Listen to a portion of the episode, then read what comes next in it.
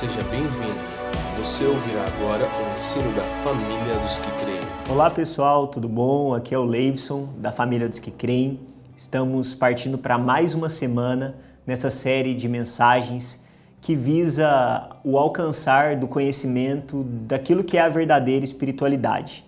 Nós já estamos aí na sexta e sétimo sinal da espiritualidade nessa semana, estamos chegando no meio da série e hoje nós iremos falar sobre dois sinais que são extremamente importantes, da mesma forma que os outros, e não é porque sou eu que estou abordando hoje, mas são dois É, é, sinais peculiares, eu diria. São dois sinais que vão evidenciar de fato a dependência que nós devemos ter da pessoa de Deus nesse processo é, da verdadeira espiritualidade, de nós manifestarmos essa nova vida que nos foi dada através do sacrifício de Jesus Cristo na cruz do Calvário.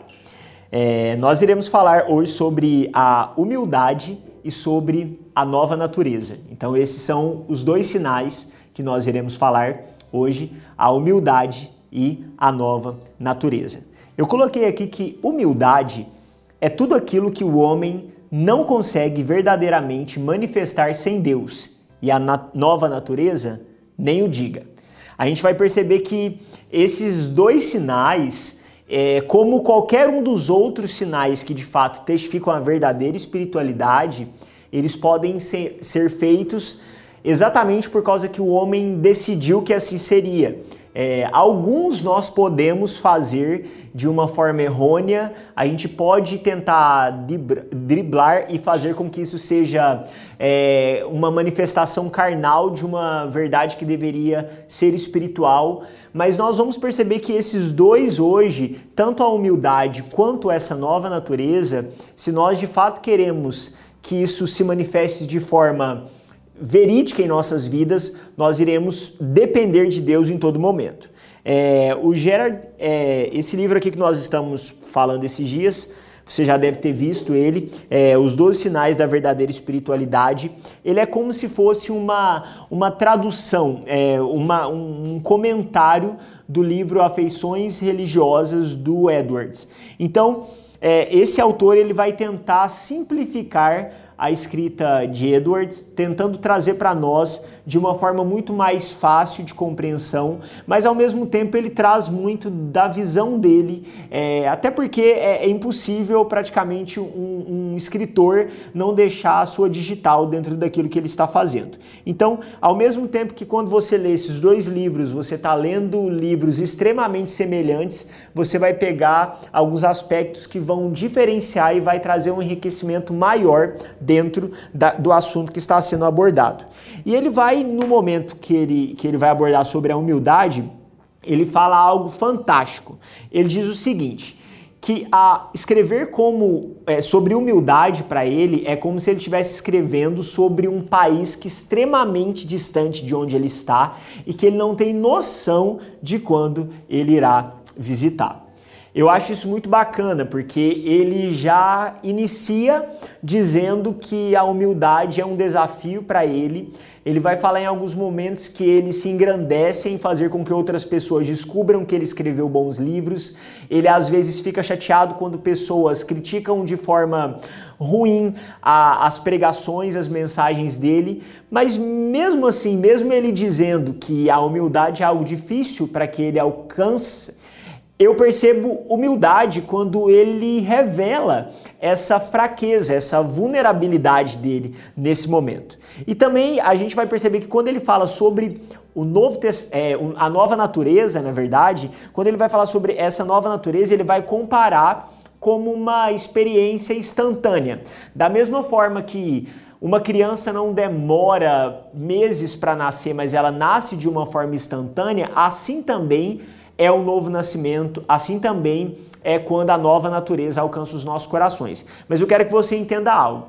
Por mais que uma criança ela nasce completa, ela não espera tipo um ano para que as suas pernas nasçam, vai demorar aí talvez um ano para que ela entenda ali durante esse processo que ela tem pernas, depois ela vai começar a entender o motivo pelo qual ela tem pernas e depois ela vai começar a exercitar aquilo que já havia nela desde o início. Então nós iremos falar sobre esses dois sinais e eu quero que nós é, falemos alguns aspectos diferentes deles, tanto a humildade, o que ela é e como nós podemos fazer para manifestar, mas nós também iremos falar sobre a nature- nova natureza e não apenas como recebê-la, até porque nós temos várias séries aqui na igreja que falaram por muitos dias, muitas semanas, na verdade se você for procurar, talvez nós temos aí umas tri- as últimas trinta pregações, se não mais, nós falamos bastante sobre essa ideia, dessa nova realidade que nós temos em Cristo Jesus, como ela é, como ela acontece, porque que ela foi nos dada. Então eu quero que nós falemos depois sobre a nova natureza é, de uma forma muito mais específica sobre como nós podemos experimentá-la para que assim nós venhamos manifestá-la. Mas eu quero puxar a minha e a sua atenção pelo motivo central pelo qual nós estamos estudando é, a respeito dessa verdadeira espiritualidade. E por que que eu estou puxando isso para você? Porque tanto Felipe quanto Fafa, eles falaram durante essa semana já, e agora, já que nós estamos no meio dessa série, eu quero novamente exaltar o propósito, porque se nós esquecermos o propósito, o motivo central pelo qual nós estamos estudando esse assunto, nós iremos perder o foco de sermos analistas do que, estão, do que está acontecendo e nós iremos sentar em um trono de juízes daquilo que está acontecendo. A gente precisa entender que quando Edwards escreveu Afeições Religiosas, ele escreveu a partir de uma percepção do que estava acontecendo naquele momento do avivamento ali em Northampton. Então, a gente vai perceber que exatamente por causa que ele estava analisando a, os frutos do avivamento, tanto os benéficos quanto também aqueles que não eram, a gente precisa começar a se assentar e a perceber como nós podemos analisar o que está acontecendo no nosso meio, mas para que nós venhamos analisar o que está acontecendo no nosso meio, primeiro nós precisamos analisar o que está acontecendo em nós. Jesus já disse de uma forma muito clara como nós iremos ajudar é, o irmão que tem um cisco no olho, sendo que nós temos uma trave no nosso. Então, não existe como nós é, julgarmos de uma forma saudável aquilo que está acontecendo na nossa comunidade, na nossa nação, no nosso tempo, se nós primeiro não entendemos aquilo que está acontecendo conosco, até porque é, uma espiritualidade saudável é como se fosse um termômetro que funciona. Ou seja, quando eu estou espiritualmente saudável, eu tenho em mim um termômetro que funciona quando eu analiso como como que está sendo a manifestação da espiritualidade das pessoas que me rodeiam. Ou seja, eu não vou ser é, isento demais, eu não vou ser legalista demais, eu não vou ser, de certa forma, uma pessoa que, que deixa tudo passar, mas ao mesmo tempo eu não vou ser uma pessoa que só cobra, uma pessoa que, que acaba em todos os momentos é, indo atrás de irmãos, dizendo que é falso aquilo, falso aquilo, outro, porque eu vou entender algo chamado compaixão. Eu vou entender que se para mim não é tão fácil viver e tudo que eu vivo, eu vivo porque a graça de Deus está comigo, provavelmente o meu irmão não está vivendo porque talvez ele ainda não percebeu essa mesma graça que deve ajudá-lo.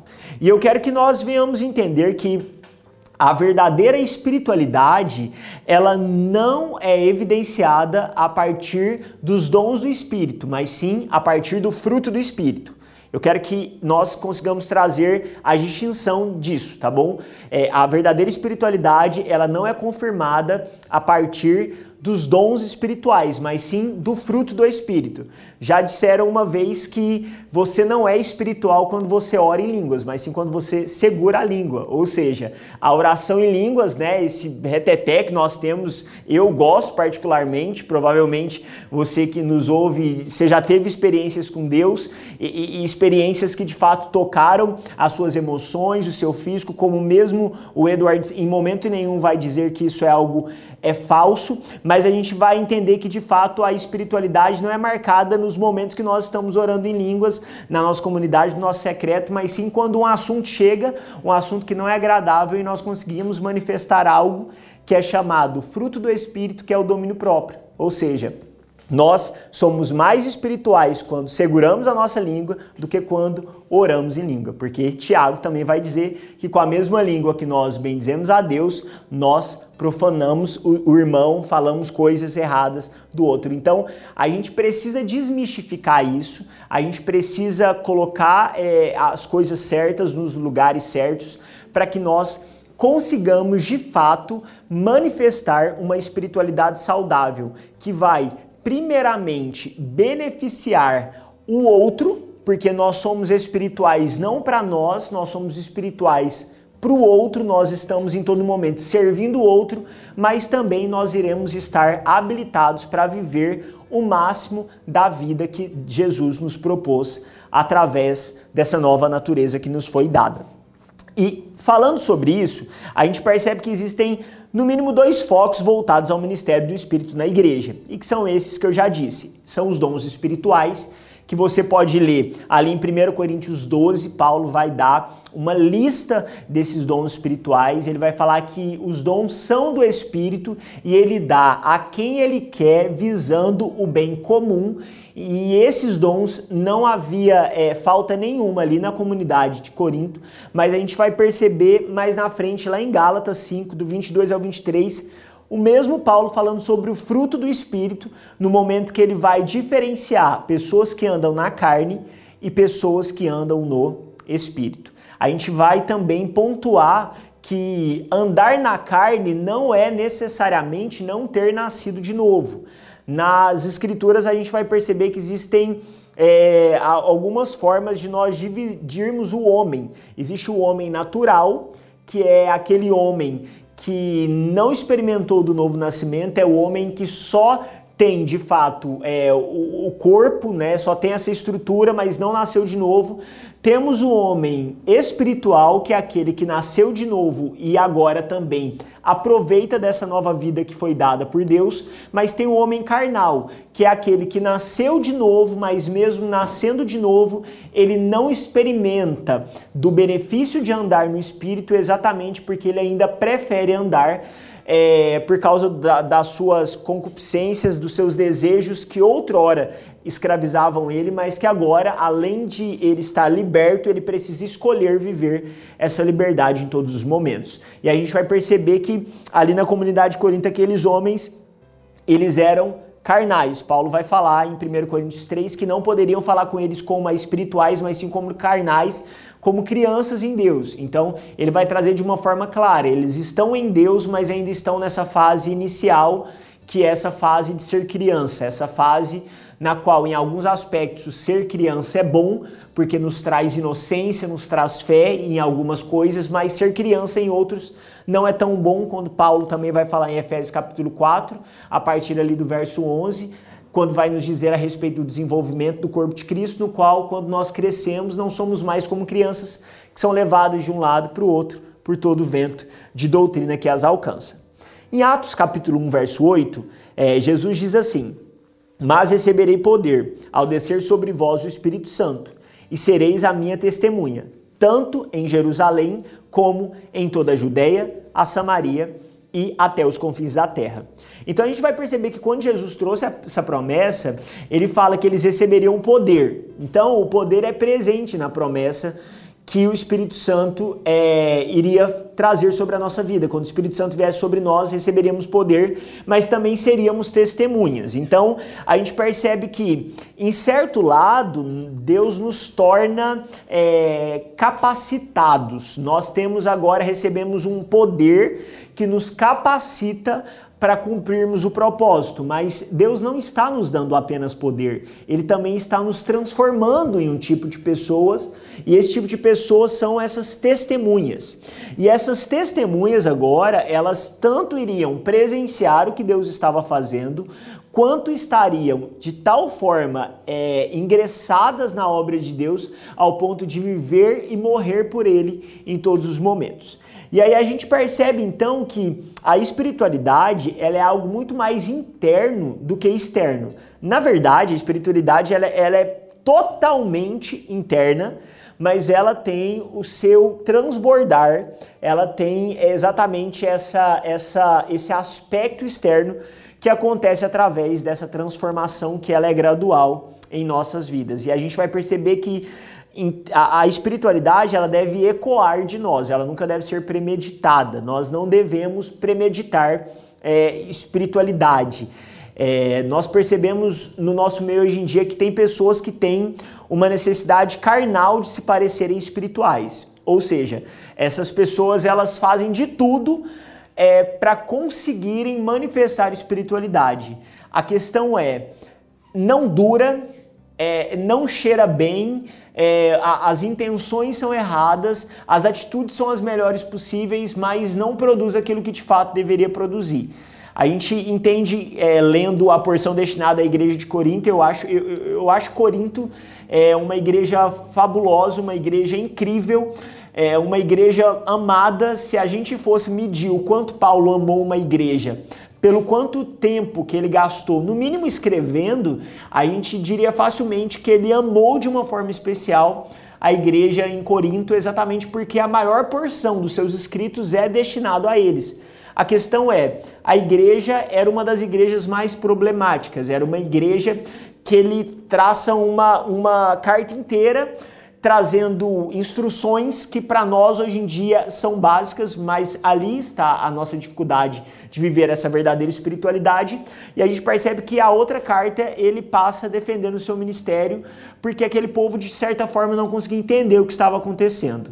A questão é, era uma igreja que não faltava nenhum dom, era uma igreja onde os cultos demoravam talvez mais do que deveriam demorar, era uma igreja onde nós víamos é, pessoas todas querendo participar é, daquele momento, pessoas que eram ativadas de uma forma espiritual, mas Paulo resolve escrever um capítulo inteiro, que é o capítulo treze, falando que a principal marca de Deus não estava acontecendo ali naquela comunidade. E qual que era essa marca? O amor.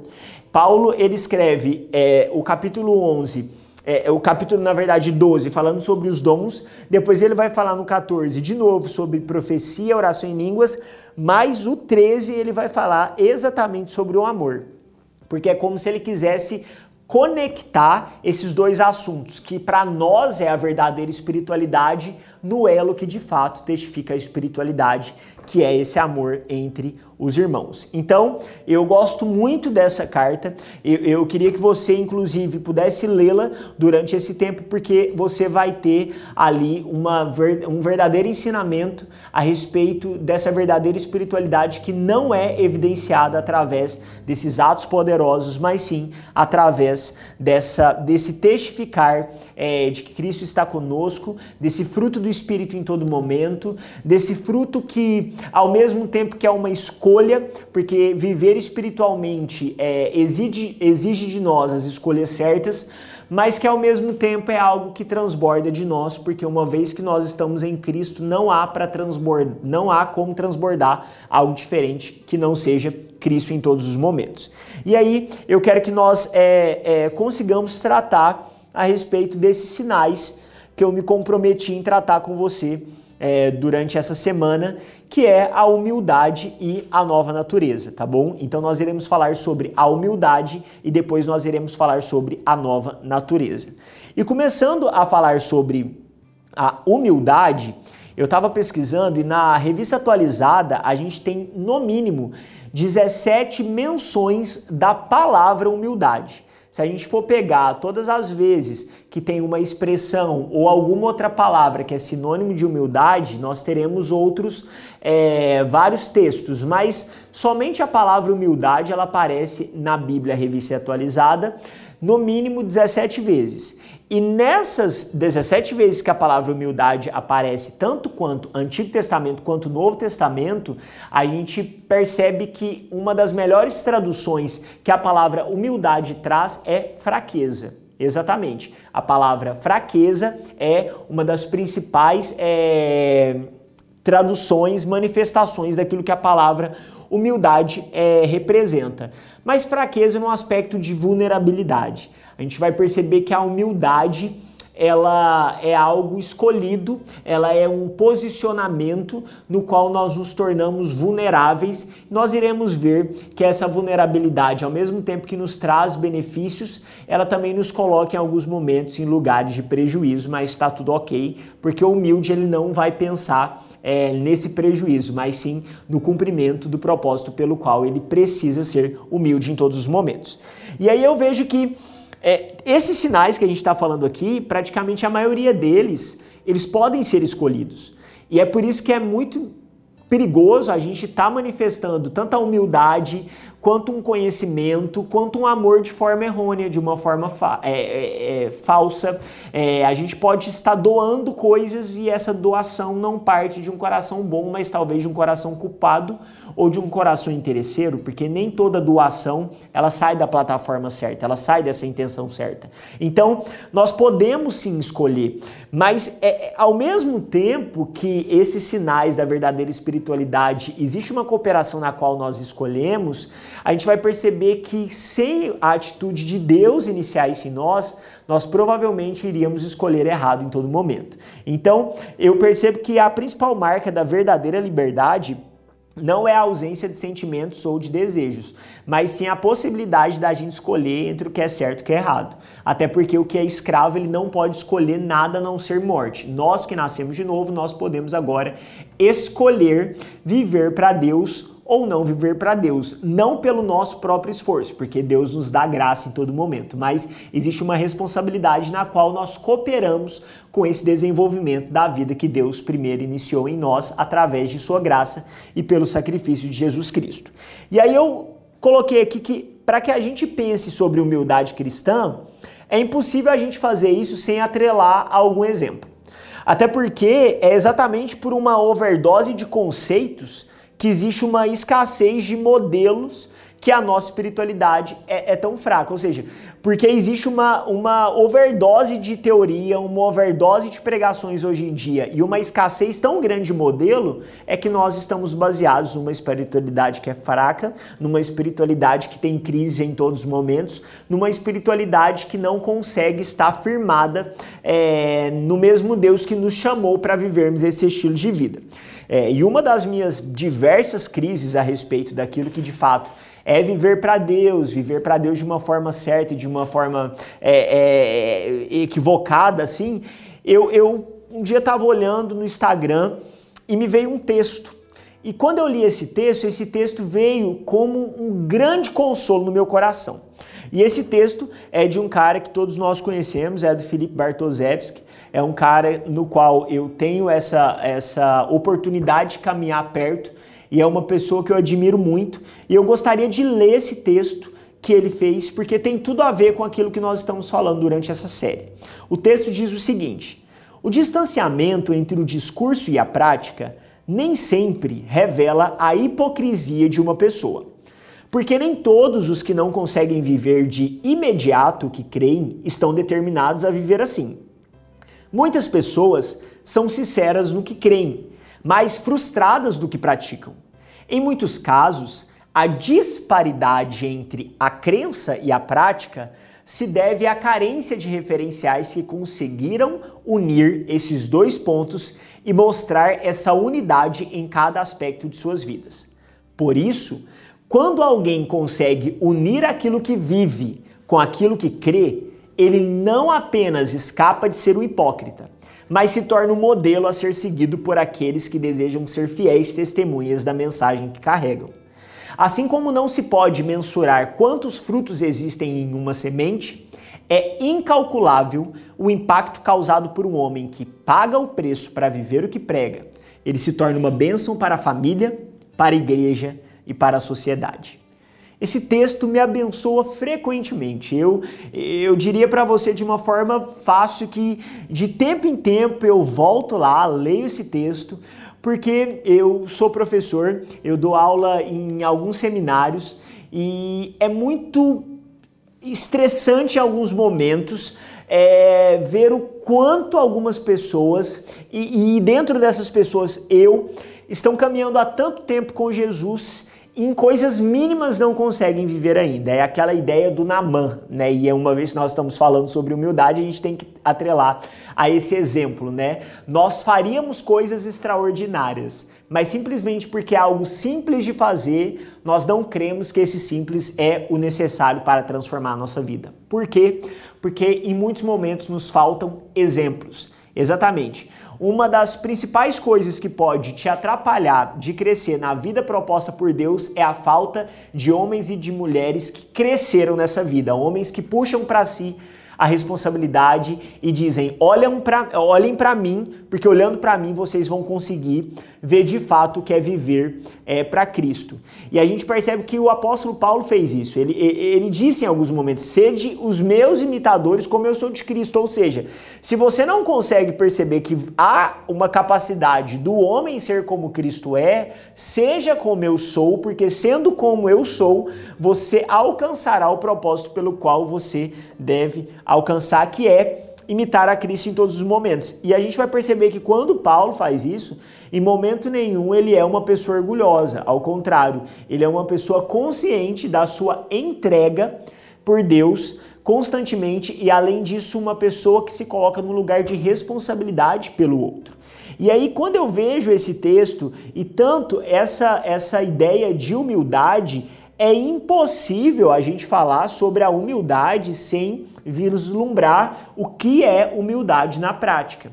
Porque nós temos extremos do que é humildade. A gente tem aquelas pessoas que dizem que devem reconhecer o que são e por isso passam o tempo todo dizendo a respeito dos seus ganhos, da, da, das coisas que de fato conseguem fazer. Ou a gente vê do outro lado pessoas que se diminuem cada dia mais, pessoas que têm problema consigo mesmo e com fé em Cristo Jesus e que também é, é, só falam coisas ruins, então a gente vê essa, esses dois extremos, né? Mas eu creio com todo o meu coração que se nós pudéssemos hoje não apenas ouvir o que Paulo, é, é, ler e ouvir o que Paulo escreveu, mas viver com Paulo, a transformação ela seria muito mais instantânea.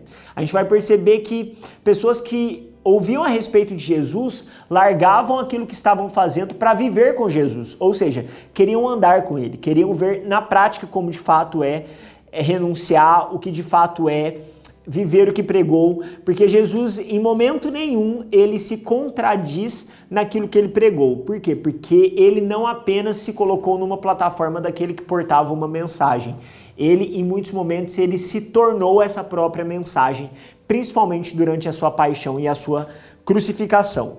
E quando a gente pensa sobre isso, é, sobre esse exemplo, a gente vai perceber que falar sobre a, humil- a, a humildade na Bíblia sempre deve nos remeter à personificação da pessoa de Jesus Cristo no seu dia a dia. Exatamente. Jesus, no seu dia a dia, ele se propôs em ser um exemplo de humildade para mim e para você. Lá em Filipenses capítulo dois, a partir do verso um até o treze, mas eu vou ler a partir do, do verso cinco, diz assim, tende em vós o mesmo sentimento que houve também em Cristo Jesus, pois ele, subsistindo em forma de Deus, não julgou como usurpação o ser igual a Deus, antes, a si mesmo se esvaziou, assumindo a forma de servo, tornando-se em semelhança de homens e, reconhecido em figura humana, a si mesmo se humilhou, tornando-se obediente até a morte e a morte de cruz. Pelo que também Deus o exaltou sobremaneira e lhe deu o nome que está acima de todo nome, para que, ao nome de Jesus, todo joelho se dobre nos céus, na terra e debaixo da terra, e toda língua confesse que Jesus é o Senhor, na glória de Deus Pai, assim como, amados meus, como sempre obedecestes, não só na minha presença, porém muito mais agora na minha ausência, desenvolvei a vossa salvação com temor e tremor, porque Deus é quem efetua em vós tanto o querer como o realizar, segundo a sua boa vontade. Então, quando o Novo Testamento ele vai nos dar uma atenção especial a respeito de uma atitude de humildade, essa atitude de humildade representada é o Cristo encarnado. Cristo não julgou que, que o ser igual a, igual a Deus era algo a se pegar, ao contrário, ele se esvaziou de si mesmo ele se tornou como homem. Mas se tornando como homem, ele se humilhou. Se humilhando, ele, ele foi obediente a Deus até a morte, e a morte de cruz. Então, o que, que a gente consegue perceber nesse texto? Que sem humilhação, nós não nos encaixamos no propósito pelo qual nós viemos para a Terra. Sem humildade, nós nunca iremos cumprir aquilo que nos foi proposto, porque Jesus aqui nesse texto, ele não é apenas alguém a ser observado, mas é alguém a ser imitado, porque Paulo diz, tende em vós o mesmo sentimento que Cristo teve, e a gente vai perceber que esse sentimento foi esse sentimento de negar a si mesmo, esse sentimento de deixar de lado o que tinha a respeito de si, mas se encaixar no propósito pelo qual deveria é, é, se encaixar. A gente vai perceber em Lucas também. Lucas vai dizer para nós, é, é, Jesus vai dizer para nós lá em Lucas capítulo nove, que aquele que, deve, que gostaria de seguir ele deveria negar a si mesmo, tomar diariamente a sua cruz e segui-lo. Ele vai falar dessa forma. Se você deseja me seguir, faça o seguinte, negue-se a si mesmo, tome a sua cruz diariamente e siga-me. Ou seja, o seguir a Cristo começa é, no convite, mas também todos os momentos que nós devemos olhar para Ele. Não, não devemos aceitar o convite de Deus de segui-lo apenas quando Ele nos chama, mas em todos os momentos quando olhamos para Ele, porque com os olhos fixos no nosso autor é, e consumador da nossa fé, nós iremos conseguir é, perseverar, nós iremos conseguir terminar aquilo que nos foi proposto. E quando o Novo Testamento, então, fala sobre humildade, ele atrela ao exemplo de Cristo. E é muito interessante que, quando Cristo vai falar sobre humildade, ele também vai falar a respeito de si. Que lá em Mateus capítulo onze, verso vinte e nove, ele diz, tomai sobre vós o meu jugo e aprendei de mim, porque sou manso e humilde de coração, e achareis descanso para a vossa alma. Olha que incrível! Quando Jesus vai falar sobre humildade, ele vai dizer assim, vocês devem ser humildes como eu sou. Ou seja, olhe para mim e olhando para mim, vocês encontrarão é, o modelo certo daquilo que de fato é ser humilde. E a gente vai perceber que essa humildade em Deus colocou Deus em um lugar de vulnerabilidade. Vulnerabilidade no qual fez com que esse propósito fosse cumprido, que aos olhos de muito fez com que ele é, experimentasse prejuízo, mas uma vez que Deus é justo e não pode negar a si mesmo, nenhum prejuízo, quando ele é tomado dentro do propósito, ele é um prejuízo, mas ele é um ganho, por mais que nós não olhamos a, aqui agora, mas ele é de fato algo que será experimentado lá na frente.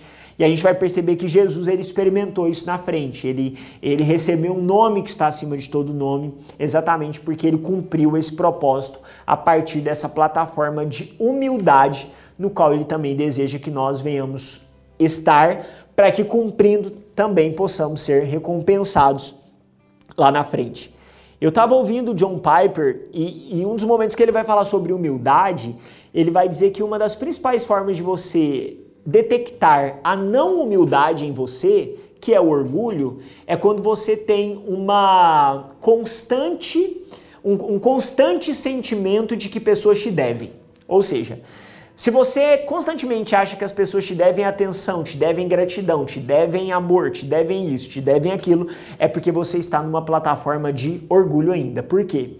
Porque a pessoa que é humilde, ela não é uma pessoa que em todo momento sente que as outras pessoas a devem, mas é uma pessoa que sabe que deve a todos. Por quê? Romanos um, catorze ao quinze, Paulo vai dizer assim, pois sou devedor tanto a gregos como a bárbaros, tanto a sábios como a ignorantes, e por isso, quanto está em mim, estou pronto a anunciar o evangelho também a vós outro em Roma. E a gente vai perceber por que, que nós nos tornamos devedores é, de todos. Porque o primeiro ato do evangelho, quando ele de fato é entendido, é ele, ele causa humilhação em nós. Ou seja, é Deus esfregando na nossa cara que ele teve que fazer algo que nós jamais conseguiríamos fazer. E o pior, algo que todos nós tentamos fazer em algum momento.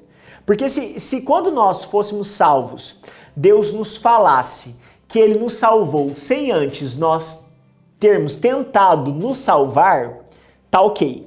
Mas o nosso representante Adão já revela, no momento da sua queda, que a humilhação ele experimentou quando Deus dá para ele roupas de pele, quando ele tentou confeccionar para ele, ele mesmo é, roupas de folha de figueira. A gente vai perceber que ele teve que vestir a, a carapuça do sentido assim, Deus olhou para ele e falou, é, a sua roupa não serve, eu vou ter que te dar outra, ou seja, você falhou na sua tentativa, é, ou seja, te humilhei, é, é, te tornei humilde, te mostrei que você não é aquilo que você pensava que de fato era. E quando o evangelho ele é entendido, ele gera isso em nós. A primeira coisa que ele, ele estabelece no nosso coração é uma certeza de que, uau, Deus está fazendo aquilo que eu nunca consegui fazer, mesmo tentando todos os dias.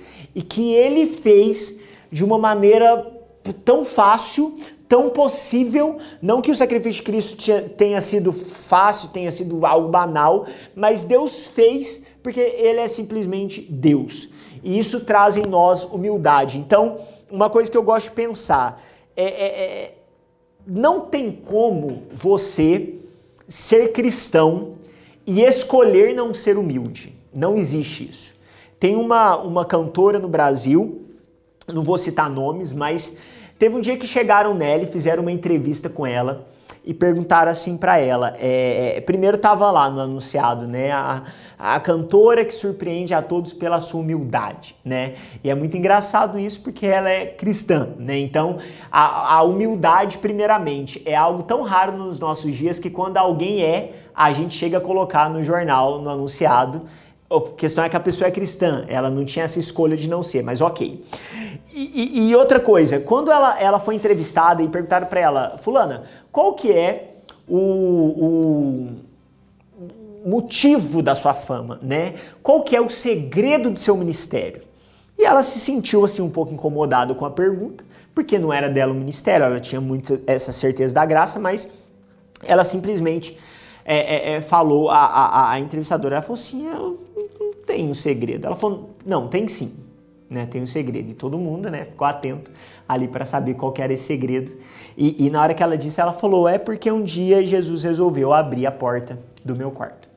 Ou seja, ela era tão humilde, é, é, é, e falar tão humilde é muito engraçado, porque parece que a gente está colocando a pessoa num patamar enorme, até porque, é, é, por mais que humildade é algo que nós ouvimos e que é um elogio, na verdade é uma obrigação, você entende isso? É, é, é, e essa pessoa, ela, ela na, num lugar de humildade, pelo menos eu reconheço isso, ela simplesmente disse, ela não tem um segredo a não ser é, Deus revelar a minha afeição do quarto, né? Ou seja, é, é, enquanto muitos querem fazer no palco aquilo que não fazem no quarto, é, é, se nós fizéssemos aquilo que nós estamos fazendo no nosso quarto no palco, ia ser o suficiente para trazer Jesus naquele lugar, né? Até porque a, a vida da espiritualidade verdadeira é uma vida que ecoa, não é uma, uma vida premeditada. Até porque toda espiritualidade que é premeditada, ela é falsa. É, é, para a espiritualidade, ela ser espiritualidade, nós não podemos programá-la. Até porque nós percebemos o quanto somos ou não espirituais quando nós estamos em alguns é, é, é, momentos específicos no qual isso é colocado à prova. Então, a humildade, ela é algo que simplesmente ou reflete de nós ou não reflete de nós. E, e o modelo de Jesus nos revela essa humildade em todos os momentos. E, e, e Jesus em momento nenhum se inferiorizava, mas Jesus ele não se considerava além daquilo que ele deveria de fato ser.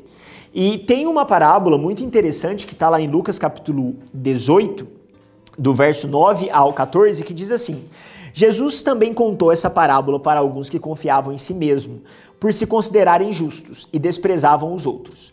Dois homens foram ao templo para orar, um era fariseu e o outro publicano. O fariseu ficou em pé e orava para si mesmo, desta forma, ó Deus, graça te dou, porque não sou como os demais homens, roubadores, injustos e adúlteros, nem ainda como este publicano. Jejuo duas vezes por semana e dou o dízimo de tudo que ganho.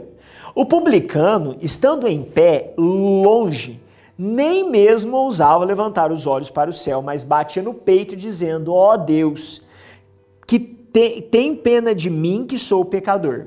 Digo a vocês que este desceu justificado para a sua casa e não aquele, porque todo o que se exalta será humilhado, mas o que se humilha será exaltado. Eu acho essa parábola maravilhosa, mas da mesma forma que o escritor desse livro diz, é, é, o Gerard, ele vai falar o seguinte para nós, olha o que ele vai falar. Com a atual inversão dos valores bíblicos, é bem possível que repreenderíamos o, o, o publicano por sua baixa autoestima, recomendando-lhe que aprendesse a autoaceitação apropriada com o fariseu. Olha isso.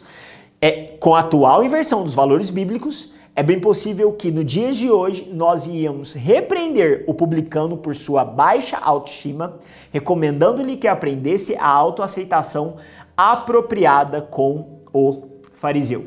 Então a gente hoje em dia vive um aspecto de oração na qual é, nós nos exaltamos tanto na presença de Deus e nós achamos que é de fato isso que Deus espera de nós. É, nós entendemos que somos filhos de Deus, isso é fantástico. Nós entendemos que temos acesso a Deus, isso é uma verdade. Nós entendemos que estamos em Cristo, por isso nós recebemos em certa perspectiva, o próprio tratamento que Cristo justificado recebe de Deus nos dias de hoje, exatamente. A questão é, uma vez que nós esquecemos de quem nós somos sem Deus, nós nos tornamos pessoas arrogantes. E hoje em dia, na maioria das nossas pregações, nós estamos vendo pessoas tornando crentes fariseus e não levando elas a essa intenção do publicano, porque as palavras do publicano só de fato valeram porque saíram do coração puro, de um coração desesperado e de um coração sincero perante Deus. Não estou dizendo que as palavras dele são palavras bonitas na qual nós devemos nos colocar em todo momento, ou seja, não somos nada. Não, não estou dizendo isso. A questão é, o nosso coração em todo momento precisa nos lembrar que nada somos sem Deus em nós. E isso vai gerar a, a verdadeira humildade, porque se nós de fato queremos ser exaltados, a principal atitude que nós devemos ser não é premeditar o momento dessa exaltação, e sim nos colocarmos em humildade em todos os momentos. E aí eu gosto de entender que se falar muito bem de si pode ser um sinal de orgulho, por uma autoexaltação, e falar muito mal de si pode ser um pecado por uma autoflagelação, qual que é o lugar que a humildade então se encontra em nossas vidas? No equilíbrio, exatamente. Humildade é ter um entendimento equilibrado a respeito daquilo que eu sou. É, é, é saber aquilo que eu sou, tanto para o bom e quanto para o ruim. É, é, é entender que em todos os momentos eu careço da glória de Deus. É entender que existem certas situações que, e, e as mais naturais possíveis que eu aprendo a fazer. Mas mesmo assim, eu dependo da graça em todo momento. E tem situações que possam, podem ser muito naturais que eu nunca vou conseguir fazer, mas que ainda assim eu consigo por causa que a graça de Deus me habilita. Então esse é um lugar de humildade é, em, em todos os momentos. E é aquela, é aquela percepção que se a causa de uma queda é o desequilíbrio, a melhor forma de nós permanecermos firmes e constantes é estarmos equilibrados. É, o pecado, ele causa desequilíbrio e por isso que ele traz a queda. É por isso que a palavra vai trazer de uma forma muito clara que, que o orgulho, ele vai preceder a queda, ou seja, é, ele não é a queda em si, mas ele é o, o momento exato antes da queda, porque ele produz o desequilíbrio e assim algo cai, assim a pessoa cai. Então, o orgulhoso é alguém que em todos os momentos cai. E não digo só em pecado, mas ele cai de onde ele está. Ele é inconstante em tudo que faz, exatamente porque ele não consegue estar firme é, naquilo que deve estar de uma forma clara. E aí, eu quero é, encerrar essa parte da humildade, entendendo que a humildade ela é o carimbo que valida é, tudo aquilo que eu faço, né? Se eu, se eu não for humilde, a minha doação ela pode ser simplesmente uma culpa ou visando um, um, um benefício próprio. Se, se eu não for humilde, a minha gentileza ela pode ser uma forma de autopromoção. Então, a humildade ela é aquilo que carimba a vida é, é, é, de um cristão que de fato flui numa verdadeira espiritualidade. É, é entender que ser humilde é falar menos, né? Por que falar menos? Richard Foster, no livro é, A Celebração da, da Disciplina, espiritu- das Disciplinas Espirituais, é um livro que eu acho fantástico, que você deveria ler juntamente com esse. É, ele vai falar a respeito da disciplina da solitude, e nessa disciplina da solitude nós aprendemos a ser mais calados. Por quê? Porque a maioria das vezes que nós falamos, nós falamos de uma forma que já tenta moldar no outro a forma que ele deve nos interpretar, porque o que seremos de nós caso o outro nos interprete sem nós o ajudarmos a fazer isso? Seríamos o quê? Pessoas que confiam em Deus. E a questão é, o orgulhoso, ele não consegue confiar em Deus. O orgulhoso, ele confia em si. Por isso ele se afirma, por isso ele se apresenta, por isso ele se promove em todos os momentos. Então, a verdadeira espiritualidade, ela de fato é carimbada pela humildade.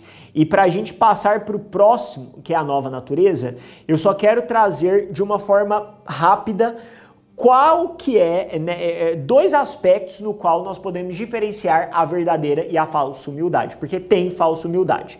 Então, para mim, as duas formas de nós diferenciarmos a verdadeira da falsa espiritualidade, primeiro é adoração e segundo, o lugar de atuação, ou o momento da atuação. Primeiro, a verdadeira espiritual, a verdadeira humildade, ela é duradoura.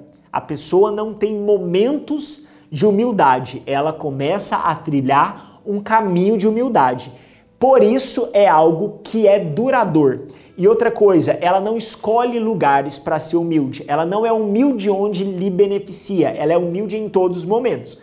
Ela é humilde nos momentos grandes, mas ela é humilde nos momentos pequenos. Ela é humilde para recusar algo grande ou aceitar algo grande, mas ela também é humilde para deixar com que a pessoa passe na frente dela no supermercado, em algum lugar, e isso não dói. E, e eu não estou dizendo que não dói matar a carne, é, é, não dá susto. Eu diria, eu acho que a verdadeira, a diferença entre aquele que já aprendeu a ser espiritual e aquele que está aprendendo não é o tanto de dor que sente, mas é o quanto de susto que sente. Leivson, como assim dor e susto? Porque dor todo mundo sente quando precisa mortificar a carne. Agora, susto só quem não mortifica sempre. Porque toda vez que mortifica, opa, peraí, do nada doeu. Agora o espiritual, ele já sabe que vai doer, ele já está preparado com isso e ele já entende que essa dor é algo costumeiro na vida do cristão que de fato quer andar no espírito em todo momento. Então, a verdadeira forma de nós entendermos o que é espiritualidade, pelo menos no meu ponto de vista, é entendermos que a espiritualidade, a, a humildade verdadeira, ela é duradoura e, ao mesmo tempo, essa humildade, ela também, ela não é feita apenas em lugares específicos, mas ela é feita em todos os lugares que a pessoa está, porque ele carrega essa humildade com ele. Não é só onde lhe convém, mas é a expressão total do ser dele. Entendendo essa humildade, a gente passa agora para essa nova natureza. Eu gastei mais tempo falando sobre essa humildade porque a nova natureza é um assunto que você já tem ouvido, é, principalmente aqui da igreja, há algum tempo. Então eu vou sim é, explicar um pouco a respeito do que essa nova natureza é, mas eu quero pegar um aspecto diferente no qual eu percebo que é tanto a minha e a sua dificuldade no dia a dia dessa manifestação dessa nova natureza. E essa, essa, esse sinal, né, nova natureza, eu te garanto que quando eu li, eu achei até engraçado, que eu falei, meu Deus, isso aqui não devia nem ser um sinal, isso aqui deveria ser a origem para os sinais, né? É, porque é inquestionável a nova natureza como uma, um sinal dessa verdadeira espiritualidade. Essa, essa transformação que acontece dentro para fora, esse, esse novo homem que é depositado dentro de nós ou no qual nós nos transformamos quando nascemos de novo. E a gente foi criado, eu e você, nós fomos criados como seres espirituais. A palavra é muito clara lá em Gênesis capítulo um, a partir do verso vinte e seis, vinte e sete, vinte e oito, ali no final do capítulo um, quando vai trazer o momento da criação do homem, vai falar que Deus nos criou a partir de si mesmo, ele nos criou olhando a, a si, é, nós somos feitos à imagem e semelhança de Deus. João quatro, vinte e quatro fala que Deus é Espírito, por isso os verdadeiros adora- é, por isso nós devemos ser espirituais para adorá-lo, porque ele nos procura, de, é, a verdadeira adoração ela é feita em Espírito e em verdade. Nós não estamos falando que nós somos somente Espírito, porque a obra de Deus ela é de fato completa, a partir do momento que ele deposita aquele homem naquele jardim, nós vemos que ele vem numa estrutura de carne, que é a que nós temos e que teremos também, né? Será num aspecto diferente, mas nós teremos essa estrutura para vivenciarmos essa nova realidade, novos céus e nova terra. Mas é aquilo que nós já estamos falando há muito tempo, né? Para novos céus e nova terra, nós temos que ser novos homens. E essa nova humanidade acontece a partir dessa nova natureza. Isso é algo tão fantástico que quando os Gálatas estavam tendo aquele, aquele momento, né, aquela crise, como nós aqui já abordamos na, na nossa igreja, a Síndrome dos Gálatas, a gente vai perceber que Paulo, no finalzinho da carta, vai dizer assim: pois nem a circuncisão é coisa alguma e nem a incircuncisão, mas o ser nova criatura. Ou seja, ele vai falar, de nada importa ser circuncidado ou não. O que importa é ser nova criatura. E agora, Paulo, meu irmão, um cara que conhecia da lei, um cara que foi experimentado na lei, deixar de, de como se fosse nada por causa dessa nova realidade, dessa nova criação, é algo que nós devemos atentar e pensar, poxa, isso é algo importante. Poxa, isso é algo que de fato é, é necessário nós olharmos de uma forma diferente. E eu gosto de entender assim, que a nova natureza, ela é o efeito da nova criação. Então, a nova natureza, ela é, é, na verdade, a nova natureza é o efeito do novo nascimento, tá bom? A nova natureza é o resultado desse novo nascimento. Nascemos de novo e nascemos para essa nova natureza na qual nós recebemos a partir de Jesus Cristo. Mas da mesma forma que um bebê nasce completo, eu e você também nascemos completos. Mas da mesma forma que um bebê nasce com mãos, mas ainda não sabe muito bem como utilizá-las, com pés e ainda não sabe muito bem como utilizá-las, com boca e ainda não sabe muito bem como utilizá-las, e que o andar do tempo e também a instrução dos pais irá auxiliá-lo, da mesma forma, quando nós nascemos de novo e recebemos essa nova natureza, existe um processo no qual nós iremos aprender a funcionar nessa nova natureza. primeiro João capítulo três, verso dois diz assim: amados, agora somos filhos de Deus e ainda não se manifestou o que havemos de ser. Sabemos que, quando ele se manifestar, seremos como ele, porque haveremos de vê-lo como ele é. Então, nós somos filhos de Deus, isso é algo fantástico. Mas eu percebo que em muitos momentos nós estamos parando nesse lugar que não é a linha de chegada, mas é a linha de partida. A, o novo nascimento, a, a nova criação não é a finalidade, é o motivo pelo qual nós agora podemos caminhar com Cristo em todos os dias. Por nascermos de novo, nós podemos agora iniciar esse processo de caminhada que vai, obviamente, ir de agora para sempre, mas que é um início no qual nós, ainda mais a, nesse momento que nós vivemos na Terra, nós vamos aprender a usufruir é, desses benefícios. Eu tenho duas ilustrações de criança que eu gosto muito de pensar, e às vezes você pensa assim, né, poxa, é, é muita ilustração. Eu ouvi algo um dia com o Subirá, que foi algo fantástico, que mudou a, a minha forma de ensinar, que ele diz o seguinte, né, ele dando aula para os professores é, de um dos seminários que eu dou aula, e ele diz o seguinte, é, eu quero dar algumas dicas para que você possa ser um mestre parecido com Jesus. Ele vai dizer o seguinte, ele vai falar assim, é, é, ilustre as suas mensagens, dê, exemplo, dê exemplos, porque Jesus fazia isso. Tem um momento também que Jesus vai falar em João que ele falava por meio de figuras de linguagens, mas que havia um tempo que ele não mais falaria dessa forma. Então a gente percebe que um das, uma das formas didáticas de Deus é desenhar para que nós consigamos entender melhor, e eu quero desenhar algumas coisas para que você venha entender melhor a perspectiva daquilo que Deus quer nos ensinar. A primeira é uma perspectiva de discipulado, e outra é uma perspectiva de negligência.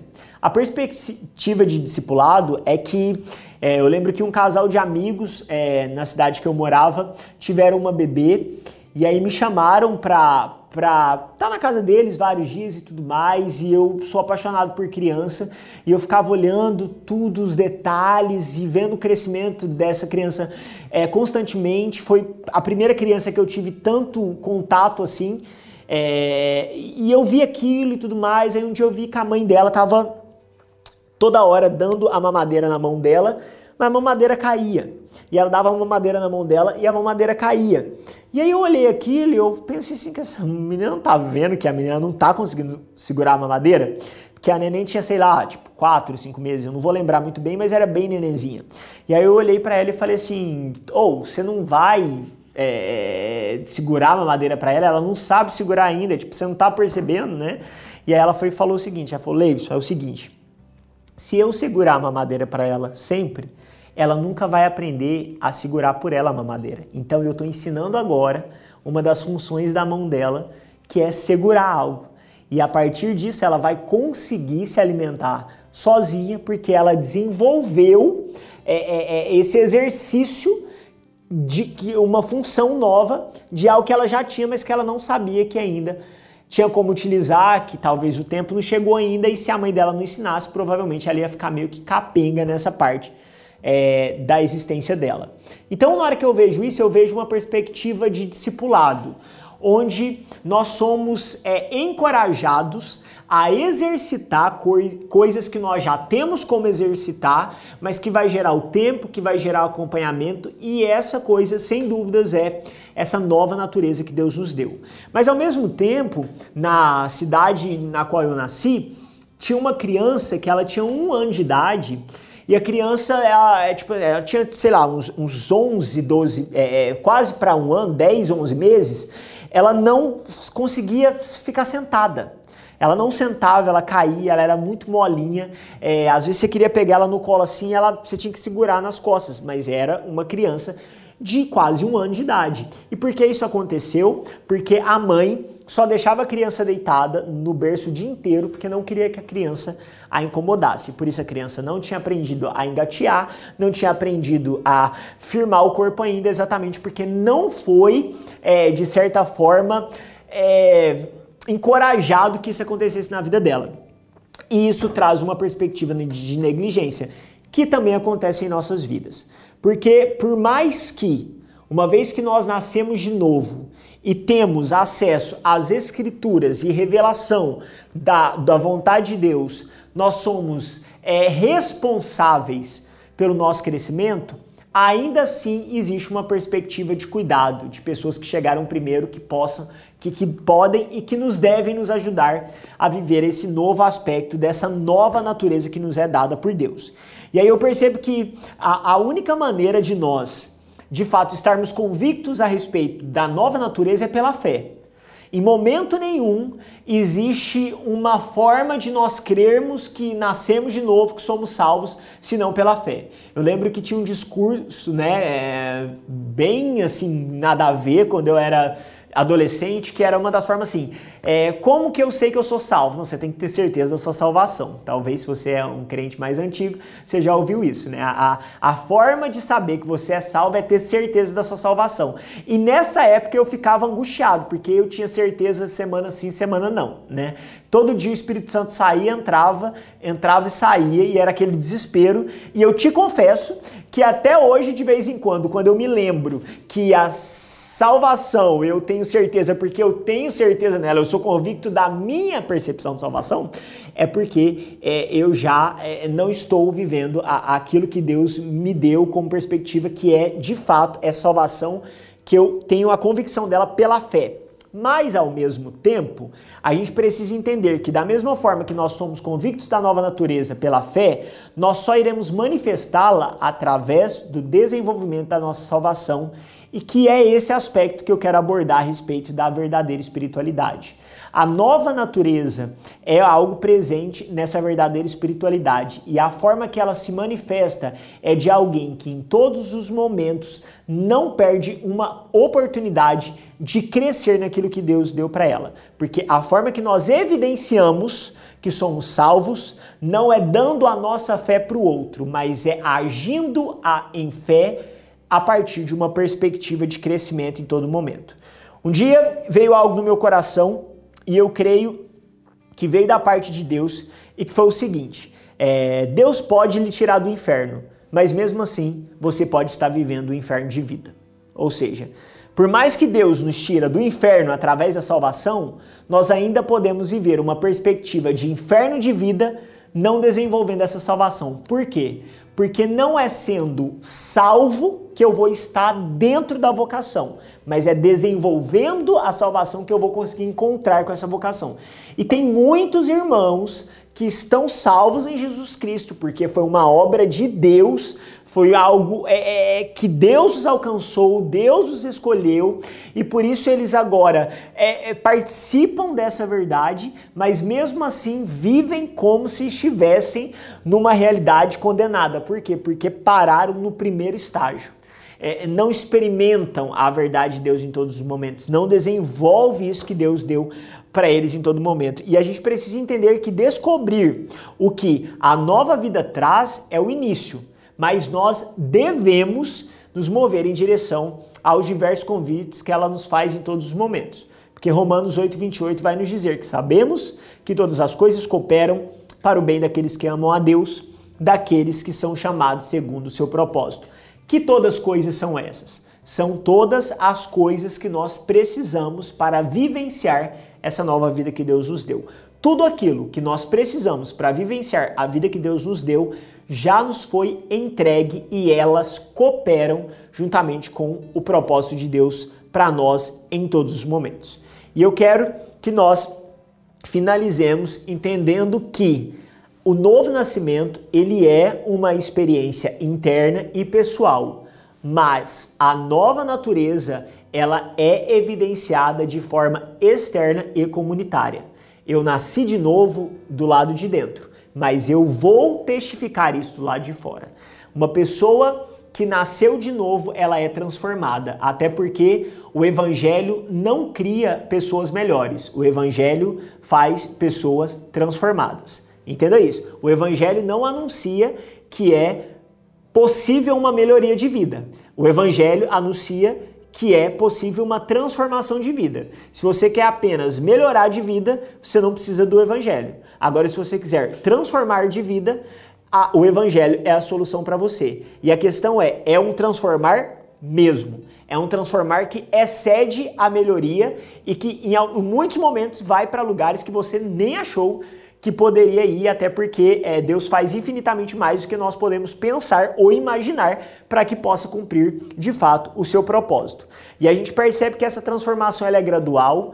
É, eu gosto muito do entendimento, eu, eu não lembro muito bem de quem eu ouvi isso ou onde eu li isso, mas é, a pessoa disse o seguinte, que por mais que um não convertido ele possa ter um caráter excelente, ele nunca vai ser melhor do que um irmão. Por quê? Porque o irmão tem Deus dentro dele. Ou seja, nós às vezes caímos na besteira de falar que preferimos o povo do nosso serviço que não, não aceitou Jesus do que conviver com os irmãos da nossa igreja que são hipócritas. A questão é que eles são escolhidos por Deus e por isso, por ter Deus neles, eles ainda têm uma chance de transformação. Então, isso é algo que deve ser exaltado em nosso coração em todos os momentos. E Paulo, quando ele vai nos apresentar o Evangelho no livro de Romanos, ele gasta onze capítulos explicando o propósito de Deus, o plano de Deus, o enredo do Evangelho. E aí, na hora que ele vai trazer a parte na qual nós cooperamos, porque até o capítulo onze, meu irmão, em momento nenhum você vai ver participação nossa. Todos os momentos é ele apresentando o evangelho e contando como Deus fez. Agora, no início do doze, ele já fala que nós devemos apresentar o nosso corpo como sacrifício vivo. Ou seja, eu disse tudo o que Deus fez e agora eu estou chamando vocês para cooperar. A cooperação começa com a mortificação de quem somos, porque ele fala para a gente apresentar-nos como sacrifício, mortificação, e o Edwards vai, vai atrelar mortificação com humildade, porque só é possível viver para Deus caso nós já tenhamos morrido para nós mesmos, e isso é um dos aspectos da humildade. Mas depois ele vai falar que nós não devemos nos conformar com este século, mas transformai-vos pela renovação da vossa mente, para que experimenteis qual seja a boa, agradável e perfeita vontade de Deus. Eu gosto demais desse texto, porque ele é um texto autoexplicativo. Ele vai falar que nós não devemos primeiro nos conformar com o padrão deste século. Depois ele vai falar assim, nós devemos passar por uma transformação. Como que essa transformação acontece? Pela renovação dessa mente, da nossa mente.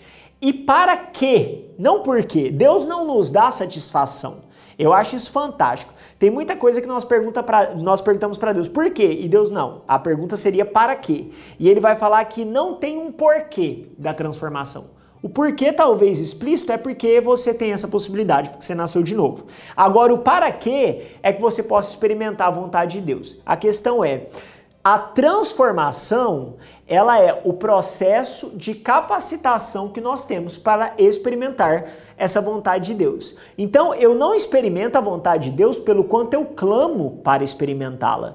Eu experimento a vontade de Deus na medida do que eu sou transformado. Ou seja, não adianta orar pedindo, Deus, deixa eu viver a sua vontade. Na verdade, Deus já deseja que nós venhamos viver a vontade dele. A questão é, só iremos viver a vontade de Deus à medida da nossa transformação, iniciando através da nossa mentalidade e partindo a partir da nossa atitude diária. Eu gostaria muito que você pudesse ler esses livros, né? Tanto os dois sinais da verdadeira espiritualidade, que você também visse Afeições Religiosas é, na Bibotalk, é, não sei se você já ouviu, é um podcast muito legal, Bibotalk, é, tem no mínimo três podcasts com a Carol Bazo e o Rodrigo da Bibotalk, que vão falar um sobre a vida de Don, Jonathan Edwards e depois vão ser dois falando sobre é, afeições religiosas. Também tem vários vídeos na internet que vão falar sobre essa, é, esse compilado de Edwards a respeito de afeições religiosas e que é, são os dois livros que nós estamos utilizando nessa série. E além disso, eu também gostaria muito que você pudesse ler Richard Foster, É, a celebração da disciplina, porque ali você também vai ter um complemento, doze sinais de verdadeira espiritualidade e doze disciplinas, ou seja, atitudes que aqueles que são espirituais ou que desejam crescer na espiritualidade devem fazer para alcançar isso, tá bom?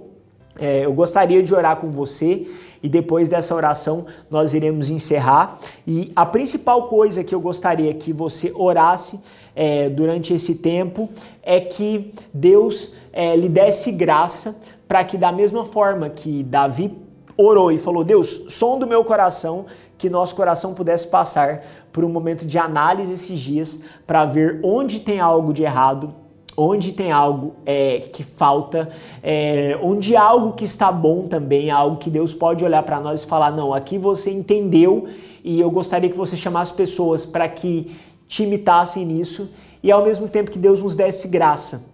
Por quê? Porque esse conhecimento, eu creio que ao mesmo tempo que ele é incrível, ele é muito perigoso, porque pode nos tirar de um lugar de análise e nos colocar em um lugar de juízo.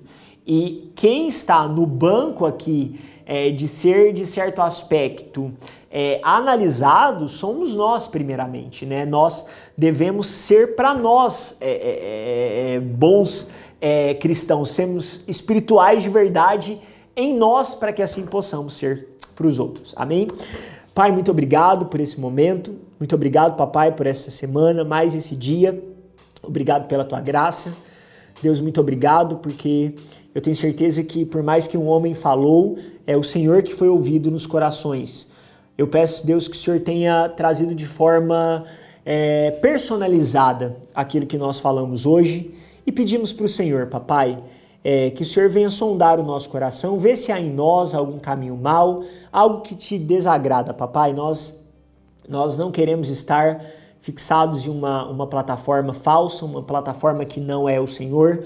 Queremos ser verdadeiros, Queremos ser verdadeiros custe o que custar, queremos ser verdadeiros nas nossas forças e fraquezas e em tudo a glória ser dada ao Senhor.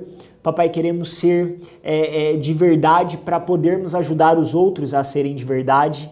E Senhor, todo momento que essa parcela do orgulho entrar em nosso coração, ou na verdade ela, ela tentar entrar em nosso coração, que o Senhor possa, papai, fazer que com, com a tua maravilhosa graça ela possa ser discernida logo, para que assim ela possa ser eliminada.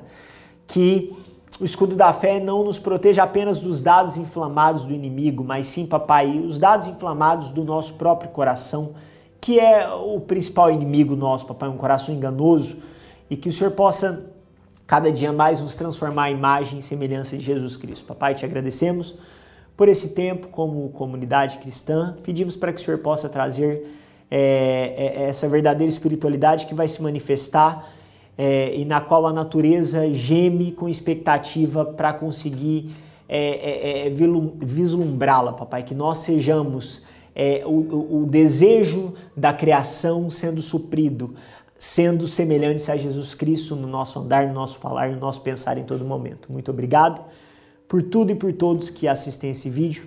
Em nome de Jesus, amém.